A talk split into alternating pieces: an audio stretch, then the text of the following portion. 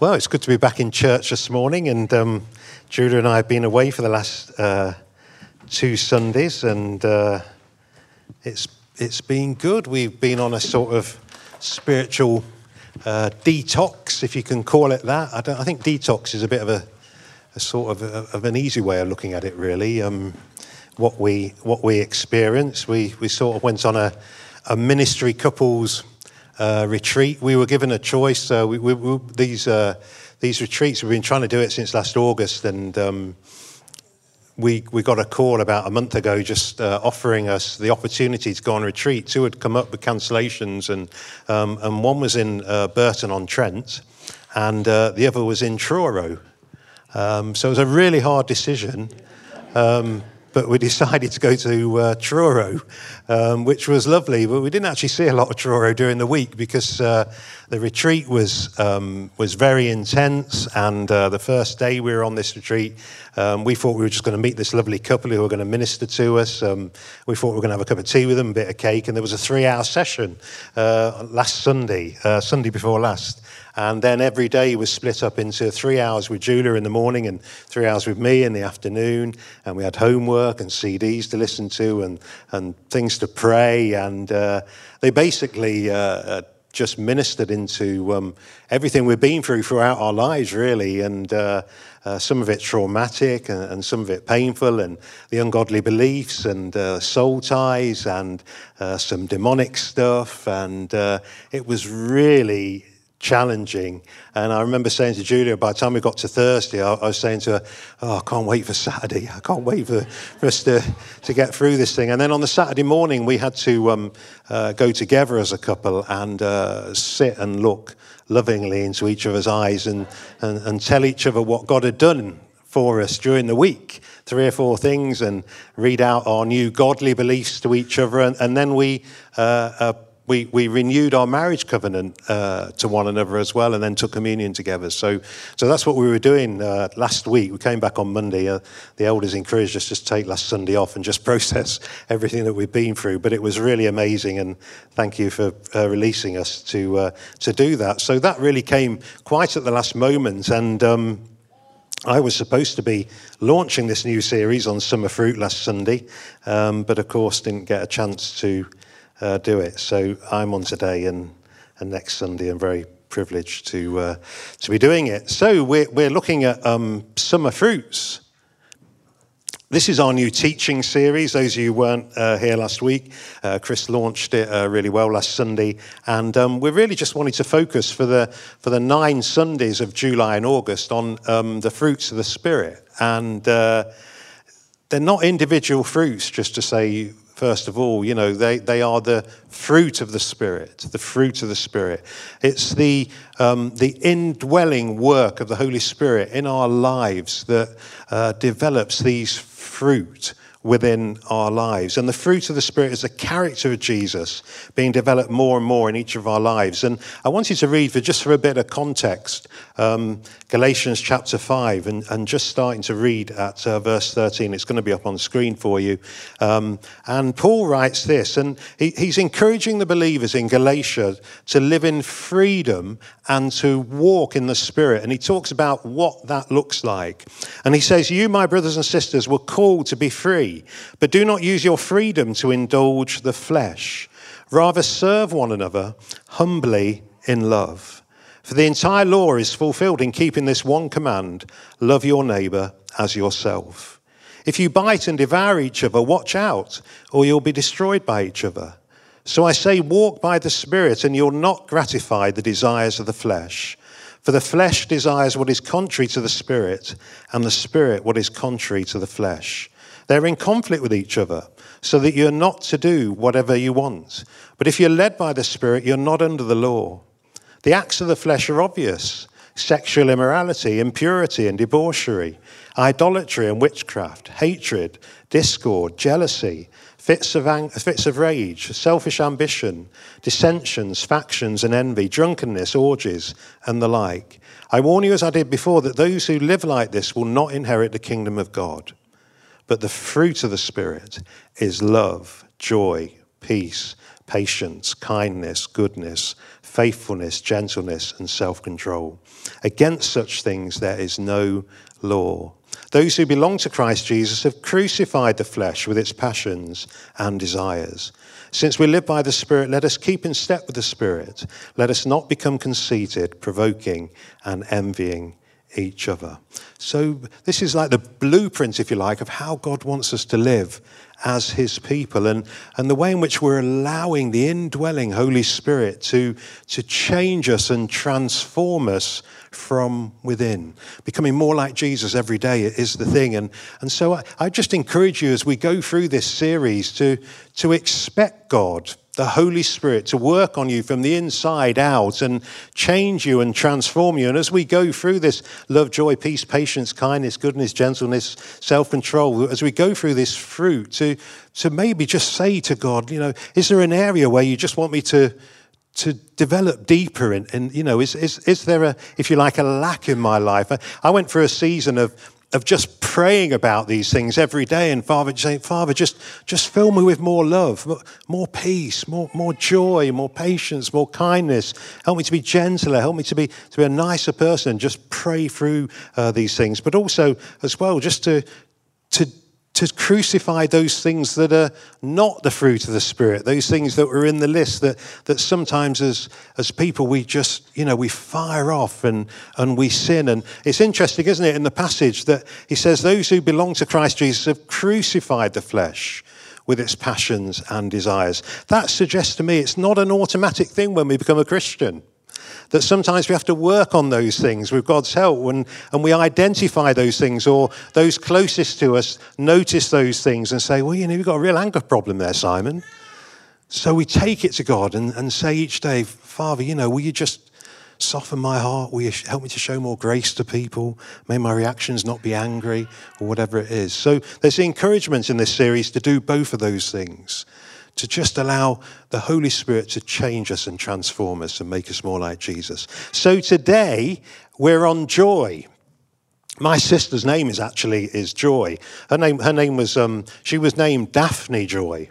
She didn't like Daphne. She did not. I had an aunt who was a missionary called Daphne, and uh, my sister Joy actually rang me last night did not like Daphne, so she was Joy for the rest of her uh, days. She was never called Daphne. In fact, when we were kids, we used to call her Daphne just to annoy her. Um, in fact, there was a variation like it called Dafty that we used to call her as well. But I wonder what was the moment that brought you the most joy? When we think of uh, joy, what was the moment? Maybe it was a, a long awaited dream. Uh, maybe it was getting married. Maybe it was having the, the child. Maybe uh, promotion at work. Maybe exam success maybe a trip or a, a visit somewhere or a sporting event. I mean, in our house, when Leicester City won the Premier League, there was such joy. When they won the FA Cup, there was such joy in our house. When they got relegated a few weeks ago. Anyway, we're moving on to the next, uh, the next part of it. So, the fruit of the Spirit is joy. Joy was a constant theme for Paul. 131 times in 10 letters, he encourages the believers to be joyful. He said, Rejoice in the Lord always. Rejoice in the Lord always. When I was typing that into my iPad, I, I, had a flashback to when I was a teenager, and there was that song, wasn't there? Rejoice in the Lord always. And, again, and it would do a round, wouldn't it? Rejoice. I'm not. No, we're not going to do it right now. But it, it was just. Uh, it was. A, it was a very popular song back then. The dictionary definition says uh, joy is a deep feeling or condition of happiness or contentment, and joy is one of the three main virtues of inner life in Christ: love, joy. And peace. And the internal work of the Holy Spirit, as I've said, is to develop that fruit of the Spirit, to develop joy. And as God's people, we should be manifesting joy. We should be the most joyful people on earth. Tell that to your neighbor. Cheer up your misery. We're supposed to be the most joyful people on the planet. Psalm 35, verse 10 says this Everlasting joy will crown their heads.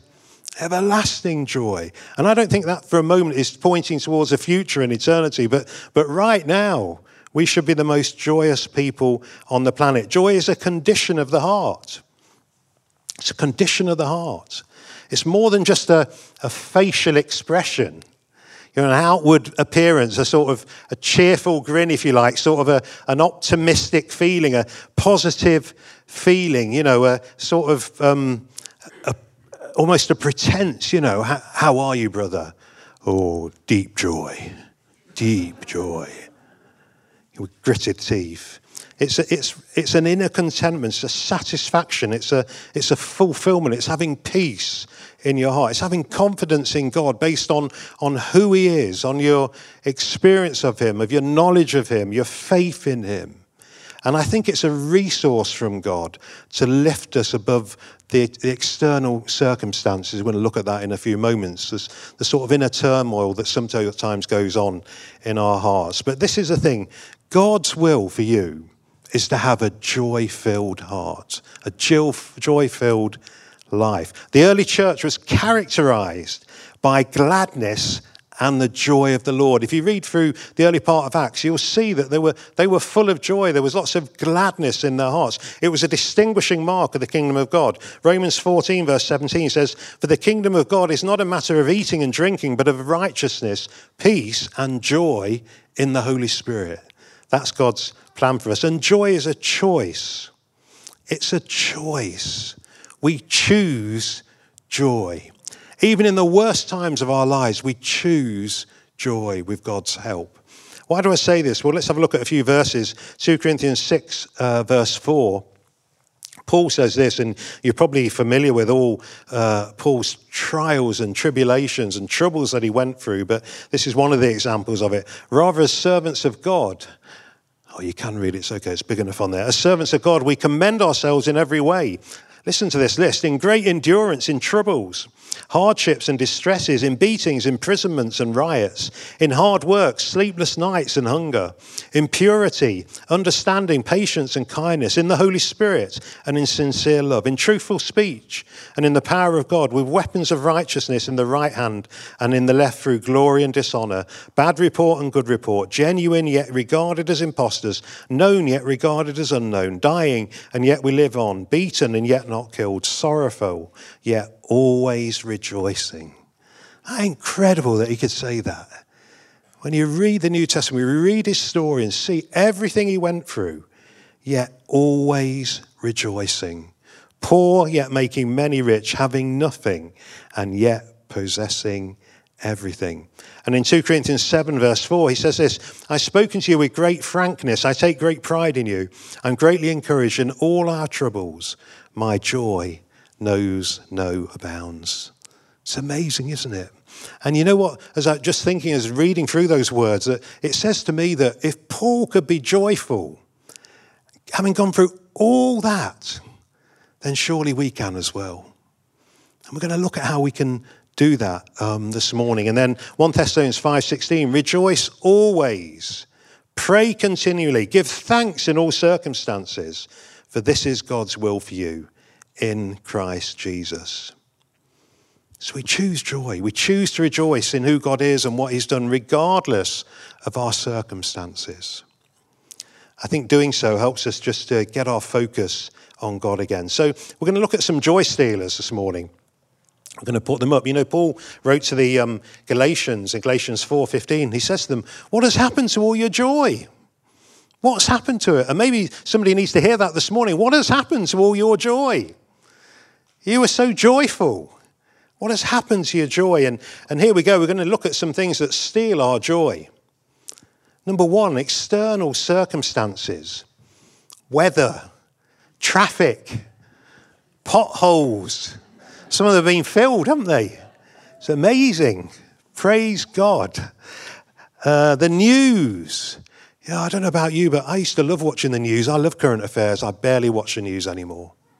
It's full of misery. Those, those producers, those directors need slapping, don't they? Give us some good news. Give us some happy stories. There's lots of good things happening in the UK and the world. Why do you have to bombard us with this garbage all the time? Getting on my high horse and getting losing my joy. Social media, you know, base rate um, rises, cause us to they steal our joy. Number two, other people you know, negative people, critical people, judgmental people, people who whinge all the time. divisive people, complainers, discouragers, killjoys. There are lots of them out there, aren't they? We need to avoid them like the plague.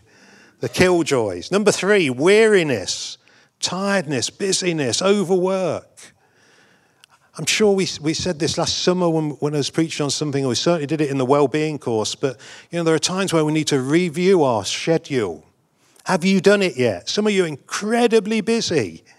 So busy, it steals your joy. Maybe reduce some things, drop out some things, as long as it's not church things. Reduce some things. Number four, illness. Long term health issues and ailments. They can steal our joy, can't they? Can, you know, and if you, you know, I, I, you know, when I was typing these things out, I was thinking to myself, you know, we, we, I'm sure we've got people in church, um, well, we definitely have, who, who've got long-term health issues. Get some prayer this morning as we close. Get some prayer. Don't quit praying. Don't accept the status quo. Don't settle for second best. Keep receiving prayer for those things. Number four, number five, being too serious about life it's so easy sometimes. It? it just gets too serious, too bogged down with life. It's a trap that we can fall into so easily, and yet we've been called to have a childlike faith, to be like a child. Julia says to me, I'm really childish. And, and I enjoy being childish. They say in every man there's a little boy trying to get out all the time. Sometimes we'll be, we'll be sat in the lounge in the evening and um, she'll be on her iPad and I'm on my iPad and there's something on telly that we're barely even watching. And sometimes, because uh, I, re- I, re- I, wear reading glasses, I'll do a sort of uh, Eric Morecambe thing where I put my glasses at an angle on my face and I'll just, I'll just look over at her because she sits over to my right. And she'll, she'll ignore me. She'll try and ignore me for a while. And I'll go, Julia, and she'll she's not in the room at the moment, is she? I don't know where she is. Probably, probably fed up with my preaching. Um, and anyway, in the end, she bursts out laughing because I'm being really silly. Um, but we take life too seriously. Have you got too serious about life? It's a joy stealer. Uh, number six, disappointment and unfulfilled dreams and regret. I've definitely experienced that at times during my life. And they're joy stealers. Discontentment, number seven, coveting and jealousy and comparison. How many of us have done that? Just compare ourselves to others. We look at what they've got and we want it. I mean, I thought Truro was lovely last week. I just thought I could live in this place. Why did you call me to Banbury, Lord? I mean, it was beautiful. All those places, Falmouth and, you know, Newquay and everywhere around. Never been that part of the world before in my life. It's beautiful. And, you know, social media and marketing people feed that discontentment. Paul says, For I'd learned to be content whatever the circumstances. I know what it is to be in need. I know what it is to have plenty. I've learned the secret of being content in any and every situation, whether well fed or hungry, whether living in plenty or in want. I can do all this through him who gives me strength. Number eight, not doing anything you enjoy. You're not going to be joyful, are you, if you don't do anything you enjoy? And I think sometimes in our lives we have to purposely decide to do things that recreate us. It's called re- recreation. We recreate us. We do the things that we love to do. And that creates joy. Number nine, the next one. Um, by the way, the life group leaders, if you want these notes, you can have them. Just, just email me today and, or, or tomorrow morning, and we can send them to you if you want to do them in your life groups. Um, number nine, disobedience. Ooh. It's miserable when we're disobedient to God when God's asking us to do something, when we've made a commitment to God to do something, we've made a vow to God and we still haven't done it, when He's challenged us through His word to change in some way and we're just being disobedient to Him, that is a joy stealer. Because let me tell you this you'll never be happy until you obey God. You won't be. You'll be uncomfortable. Things will be awkward until you obey Him. Number 10, sin. That is a joy stealer. Listen to what David said after he'd committed adultery with Bathsheba and, and had her husband killed. In Psalm 51, he says this create in, me, me a pure heart, O God, and renew a steadfast spirit within me. Do not cast me from your presence or take your Holy Spirit from me. And here's the result of what he'd done Restore to me the joy of, ours, of my salvation and grant me a willing spirit to sustain me. He'd lost something, he'd sinned badly before God, and he'd lost his joy. I wonder if sin is stopping you, is stealing your joy. False expectations is the next one. You know, expecting everyone and everything to be perfect. Sometimes we do that, don't we? We were driving back from Truro, and Julia turned to me and she said to me, It's a shame uh, that there aren't other drivers who drive as perfectly as you on the road. now, I don't know what prompted her to say that. I thought it was a compliment at first. Um, but we do have false expectations, don't we, of people when we're driving. And I've got to be honest, I am a pretty perfect driver. Um, but there are others on the road who get in my way, won't move over, and, and all kinds of things don't indicate. They're mainly BMW drivers, to be honest. Are there any BMW drivers in the house today? Thank goodness for that. Um, Number 12, living in the past. Living in the past, all the, the failures and disappointments and missed opportunities, they can steal our joy. Number 13, bereavement and grief and loss naturally are joy stealers. Of course they are. And I'm not just talking about, you know, losing someone we love, but, you know, losing a job we love or a home or, or whatever it is, they can be joy stealers. Life's if onlys. If only I'd taken that job that career, that exam, if, if I'd only I'd married her, not him. I'm sure there's nobody in here like that this morning. If only we hadn't bought that house, if we only we'd relocated when they had the opportunity, they can be joy stealers. Number 15, unforgiveness, of course, mentioned earlier. It's a miserable place, harboring unforgiveness. I say this all the time in church because I don't want you guys to get trapped by this. We must forgive. Forgive as Christ forgave you. Otherwise, it will steal your joy. Be yourself. There's two more. Be yourself. Just be yourself. Be comfortable in your own skin. If you're constantly trying to be like somebody else or be, be what somebody else wants you to be, it would steal your joy. I experienced this for years when I first went to Bible college, and until God gave me that verse, by the grace of God, I am what I am, and His grace to me is not without effect, the words of Paul. And I realized, Simon, you've got to be yourself. God's made you the way you are. Be a very good Simon Lawton. Be the best Simon Lawton with God's help. But when we're trying to be somebody else, it steals our joy. And then the final one trials and tribulations. They steal our joy. And I want to focus on this just for a moment or two. And I think this might resonate with, with, with maybe, maybe some of you this morning. But you know, when we first got married in 1987, uh, I married Julia. Some of you new people to the church. She was she was a widow with three little boys under the age of five, and uh, we moved in. I had a flat. We moved into her house, um, and after a couple of years, we thought, um, you know, we'll, buy our own new home together. And we bought one of these beautiful new homes, like like those lovely homes that surround uh, Banbury at the moment that are being built on every bit of green space around Banbury, and it's one of those lovely four-bedroomed new home it had a double garage next to it. It had remote control garage doors, which was just amazing for somebody like me. What a loser I am. I drive up, drive into the drive, had a fairly decent drive, press the thing, just see if any neighbours are out. press the button, doors come up, put the car in the garage, walk round, press the button, doors closed. Who just loved that house. Actually, where Sarah was born, uh, in in that house. And and then there was a financial crash, and the mortgage rates went up to fourteen percent. And some of you are sweating at six percent. Imagine what fourteen percent was. It's horrific. And uh, at the same time, the franchise news agency that I was running, they changed the terms of the deal. And my income from being a very successful news agent in central Leicester took a dive. The mortgage rates went up, and my income went down. We couldn't sell our house, as many are experiencing today. Uh, we incurred massive losses with our news agency and negative equity, and there was nowhere to turn. The banks back then wouldn't help. There was no government saying you can go on interest only for a year There was nothing. We were in serious trouble. And we had four children, four young children.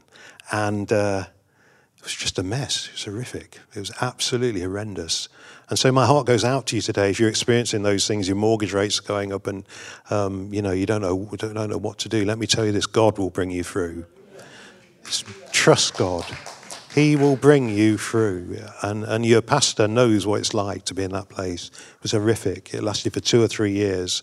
And, um, but here's the thing. So one Sunday, I'm in our Baptist church, and um, this stuff is just, you know, I feel responsible for it. Um, I feel the pain of it. And here's, here, here's the other thing I didn't tell you. My business was so bad that it wasn't worth doing it anymore because there was too many hours involved and I wasn't getting paid. I built this business, so I wasn't being paid what I'd been paid previously. And so I decided to take a job as a lorry driver because it was better pay. So I became an egg man. I delivered eggs all around Leicestershire. I still can remember some of the Chinese restaurants and places like that where I delivered when I drive around. But um, so I went from having this lovely home to having to get on a bike every day and cycle to the farm. I'd got my own business. I ended up delivering eggs. And sometimes I would, I would stop off on the way home, um, and our neighbours thought, thought, at one point I was, that Julia was having an affair with the eggman. Because an egg lorry parked outside the house uh, quite often. But the shame of it, the shame of it, of having your own business and then delivering eggs, was, was painful. And I can remember one Sunday um, standing in church and we were singing the song, We Declare Your Majesty we proclaim your name is exalted. And I'm stood there, my arms are in the air, I'm worshiping God, I'm declaring all these truths about God, and yet I couldn't see it in my life at all. And as I'm worshiping God, the tears are rolling down my face because I'm believing it, I'm trusting God, but I cannot see it anywhere in my life right now. So you know, if you're going through a trial and a tribulation right now, if you're struggling right now, I just want to encourage you to trust God. And where does the joy come into this? Well, there's a great quote from Rick Warren, who, who wrote Purpose Driven Life, and he says this Joy is the settled assurance that God is in control of all the details of my life, the quiet confidence that ultimately everything is going to be all right, and the determined choice to praise God in every situation. I love that quote. It's just, it sums it up for me, really. And you know, God brought us through that time. He brought us through that season. Help came. It took two or three years. When we were at college, we went to college with about £12,000 worth of debt, somewhere around there. You know, in those first couple of years of being at Bible college, having very little income, God cleared all those debts that we'd incurred of being a news agent. He just cleared a lot of them out bit by bit. In fact, I used to have a, a meeting with a tax man about once a month just to see where we were up to. And he couldn't believe that our debts were just going down all the time. He just couldn't believe what he was seeing. He said, "How is this? How is this happening?" You know, I was obviously probably cynical. How is this happening? You've not got any income coming in. How are you clearing these debts? So we get this great quote from from Rick, Rick Warren, and there are two key parts to it: quiet confidence and a determined choice to praise God in every situation. You know, I want to encourage you this morning, even if, even if you can't see it, even everything, everything's a mess, even if you're struggling with stuff, live by faith, not by sight. Praise God in faith for what He's going to do. Remember our example that it was horrendous, let me tell you. It was so bad, but God brought us through it bit by bit, day by day, month by month. And, um, you know, I'm just so grateful for him. And you can have joy, you can worship and praise him during that time. You know, um, I want to say this as well. You know, worship and praise will often bring a breakthrough. And I don't know what happened that, that morning when I was stood there crying and worshiping God, but I think God honored the sacrifice of praise that morning, the faith praise, the worship, in spite of what was going on all around. And from that moment on, things just started to fall into place. You see, we've got a great biblical example, haven't we, with Paul and Silas? They were arrested. You can put it up on screen if you like. Acts uh, 16, where they, they dealt with this slave girl and they get severely beaten, they get thrown in jail, and they start to sing praise songs of worship to God. And there's this earthquake, and um, which shook the foundations, and the doors are flung open, and um, the prisoners could have um, escaped if they'd wanted to, uh, want to. And you see, as they as they worshipped, as they rejoiced in God, the miracles started to happen. The jailer and his whole household were saved and baptized. Actually, the passage says they were filled with joy. Out of this sacrifice of praise and joy, these guys got saved and they were filled with joy. And you know, Hebrews 12, verse 2 says this Let us fix our eyes on Jesus, the author and perfecter of our faith, who for the joy set before him endured the cross, scorning its shame, and sat down at the right hand at the, at the right hand of the throne of God. This is my go to verse when I'm going through a tough time. I just go to this verse, I read it out, I say, Jesus, I'm going to fix my eyes on you in spite of what's going on around me. You're the author, you're the perfecter of my faith, and you kept your eyes set like flint for the joy set before you. And I'm going to do that. And here's the key word endurance. Help me to endure like Jesus did. That's the thing. That's what I pray. In spite of what I see around me, in spite of everything I'm going through, help me to endure, help me to keep going, help me not to quit, and help me to be full of joy and praise. So I don't know what you're facing right now. I don't know what's going on in your world, whether there's a financial crisis going on, or you're suffering with ill health, or if there's an uncertain future, or your job's under threat, or you're being persecuted at work, or you're waiting for results, or there are marital issues. I don't know what it is, but remember what Rick said. Can we just go back to uh, what Rick Warren said? Yeah, back another one. Joy is the settled assurance that God is in control of all the details of my life. The quiet confidence that ultimately everything is going to be all right, and the determined choice to praise God in every situation. It's a choice. And here's a promise, maybe for someone this morning.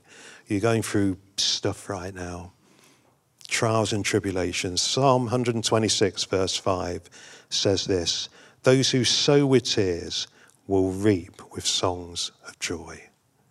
It's been my experience, definitely, over the years. Those who sow with tears will reap with songs of joy. So quickly, what's the result of losing our joy? 1 Thessalonians 5:16 says this, always be joyful, never stop praying. Whatever happens, give thanks because it's God's will in Christ Jesus that you do this. Don't put out the Spirit's fire. So, number one, as quickly, the fire goes out. That's the first thing. The passion, we lose our passion for God. We lose our attractiveness to others. The fire goes out. Number two, faith goes out the window when we lose our joy. We live by faith, not by sight. And perhaps that's a word for someone this morning. Our faith would just go out the window as we lose our joy. We lose our strength. The joy of the Lord is our strength.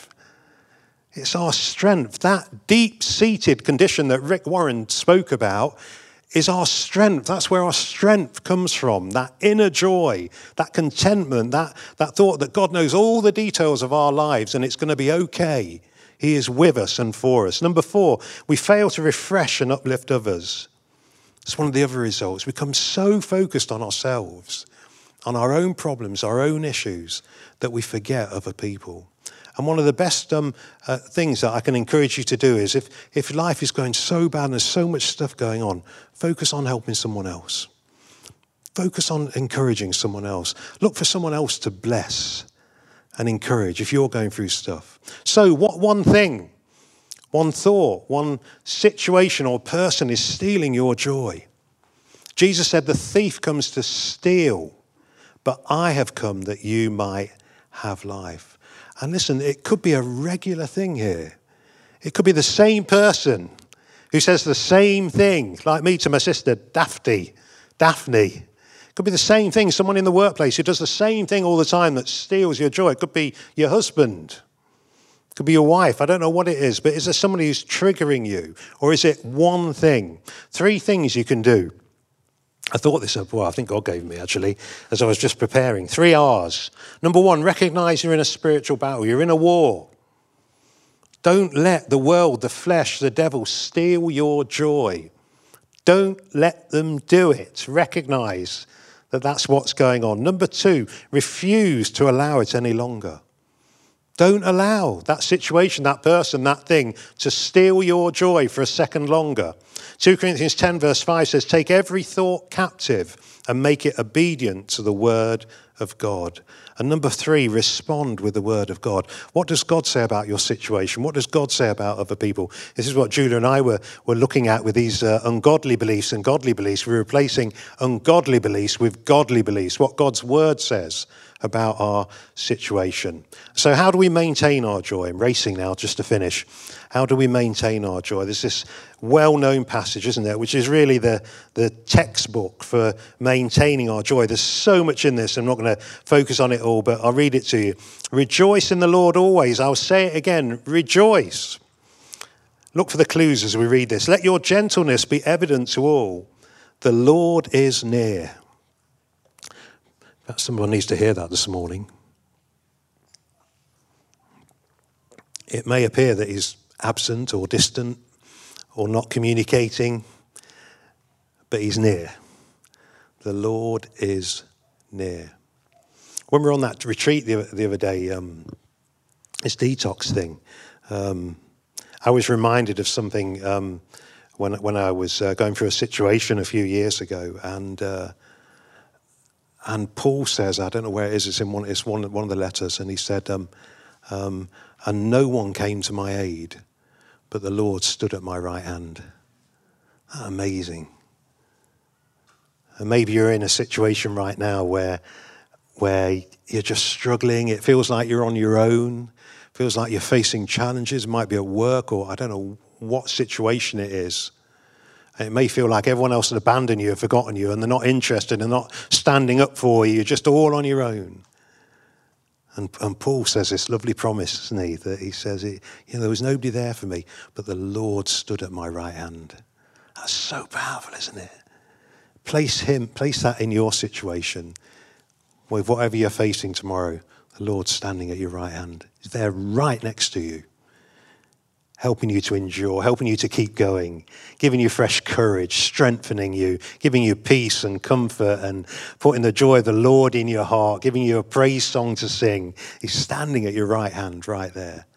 Do not be anxious about anything, but in every situation, by prayer and petition with thanksgiving, present your request to God, and the peace of God, which transcends all understanding, will guard your hearts and minds in Christ Jesus. Finally, brothers and sisters, whatever is true, whatever is noble, whatever is right, whatever is pure, whatever is lovely, whatever is admirable, if anything is excellent or praiseworthy, think about such things.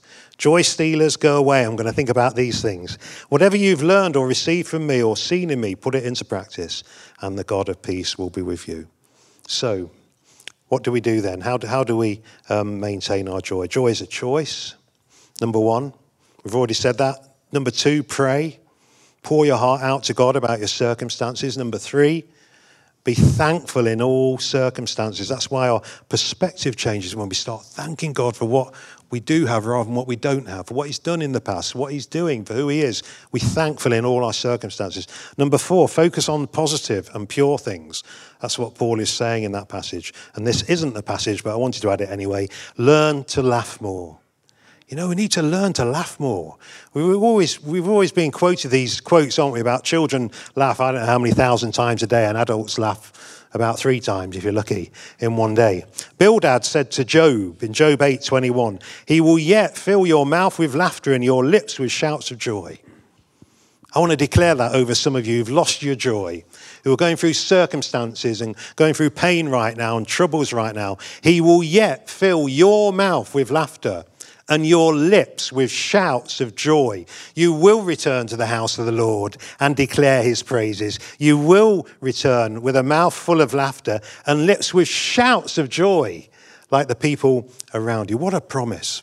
The two go hand in hand. A sense of humor will get you through the toughest of times. Doctors say that laughter is like internal jogging.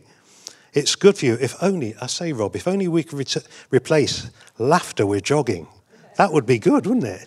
Doctors say that laughter is like internal jogging. It widens the arteries, it distresses your heart, it strengthens your immune system, enabling you to fight off disease. Proverbs 17, verse 22 A joyful, cheerful heart brings healing to both body and soul, but the one whose heart is crushed struggles with sickness and depression. And the final thing, abiding in Christ. Jesus said this, John 15, As the Father has loved me, so I've loved you. Now remain in my love. If you keep my commands, you'll remain in my love, just as I've kept my Father's commands and remain in his love. I've t- listen to this. I've told you this so that my joy may be in you and that your joy may be complete. That's the key. And this is the final, finally. Just have a think this week as you head out into this new week. Who can you bring some joy to? The fruit of the Spirit is joy. It's joy. Joy filled people are generous people. Have we got 2 Corinthians 8 there that you can? They're generous people. These amazing uh, people in the Macedonia church, it says, in the midst of a very severe trial, their overflowing joy and their extreme poverty welled up in rich generosity. Who can you spread some joy with this week? Use your time and your talents, your gifts, your love, your, your listening ear, your support, your encouragement, your wisdom, your practical help. Can you put the last few verses up on there? Some keep going. Jesus said it's more blessed to give than to receive, and a generous person will prosper. He who refreshes others will be refreshed himself.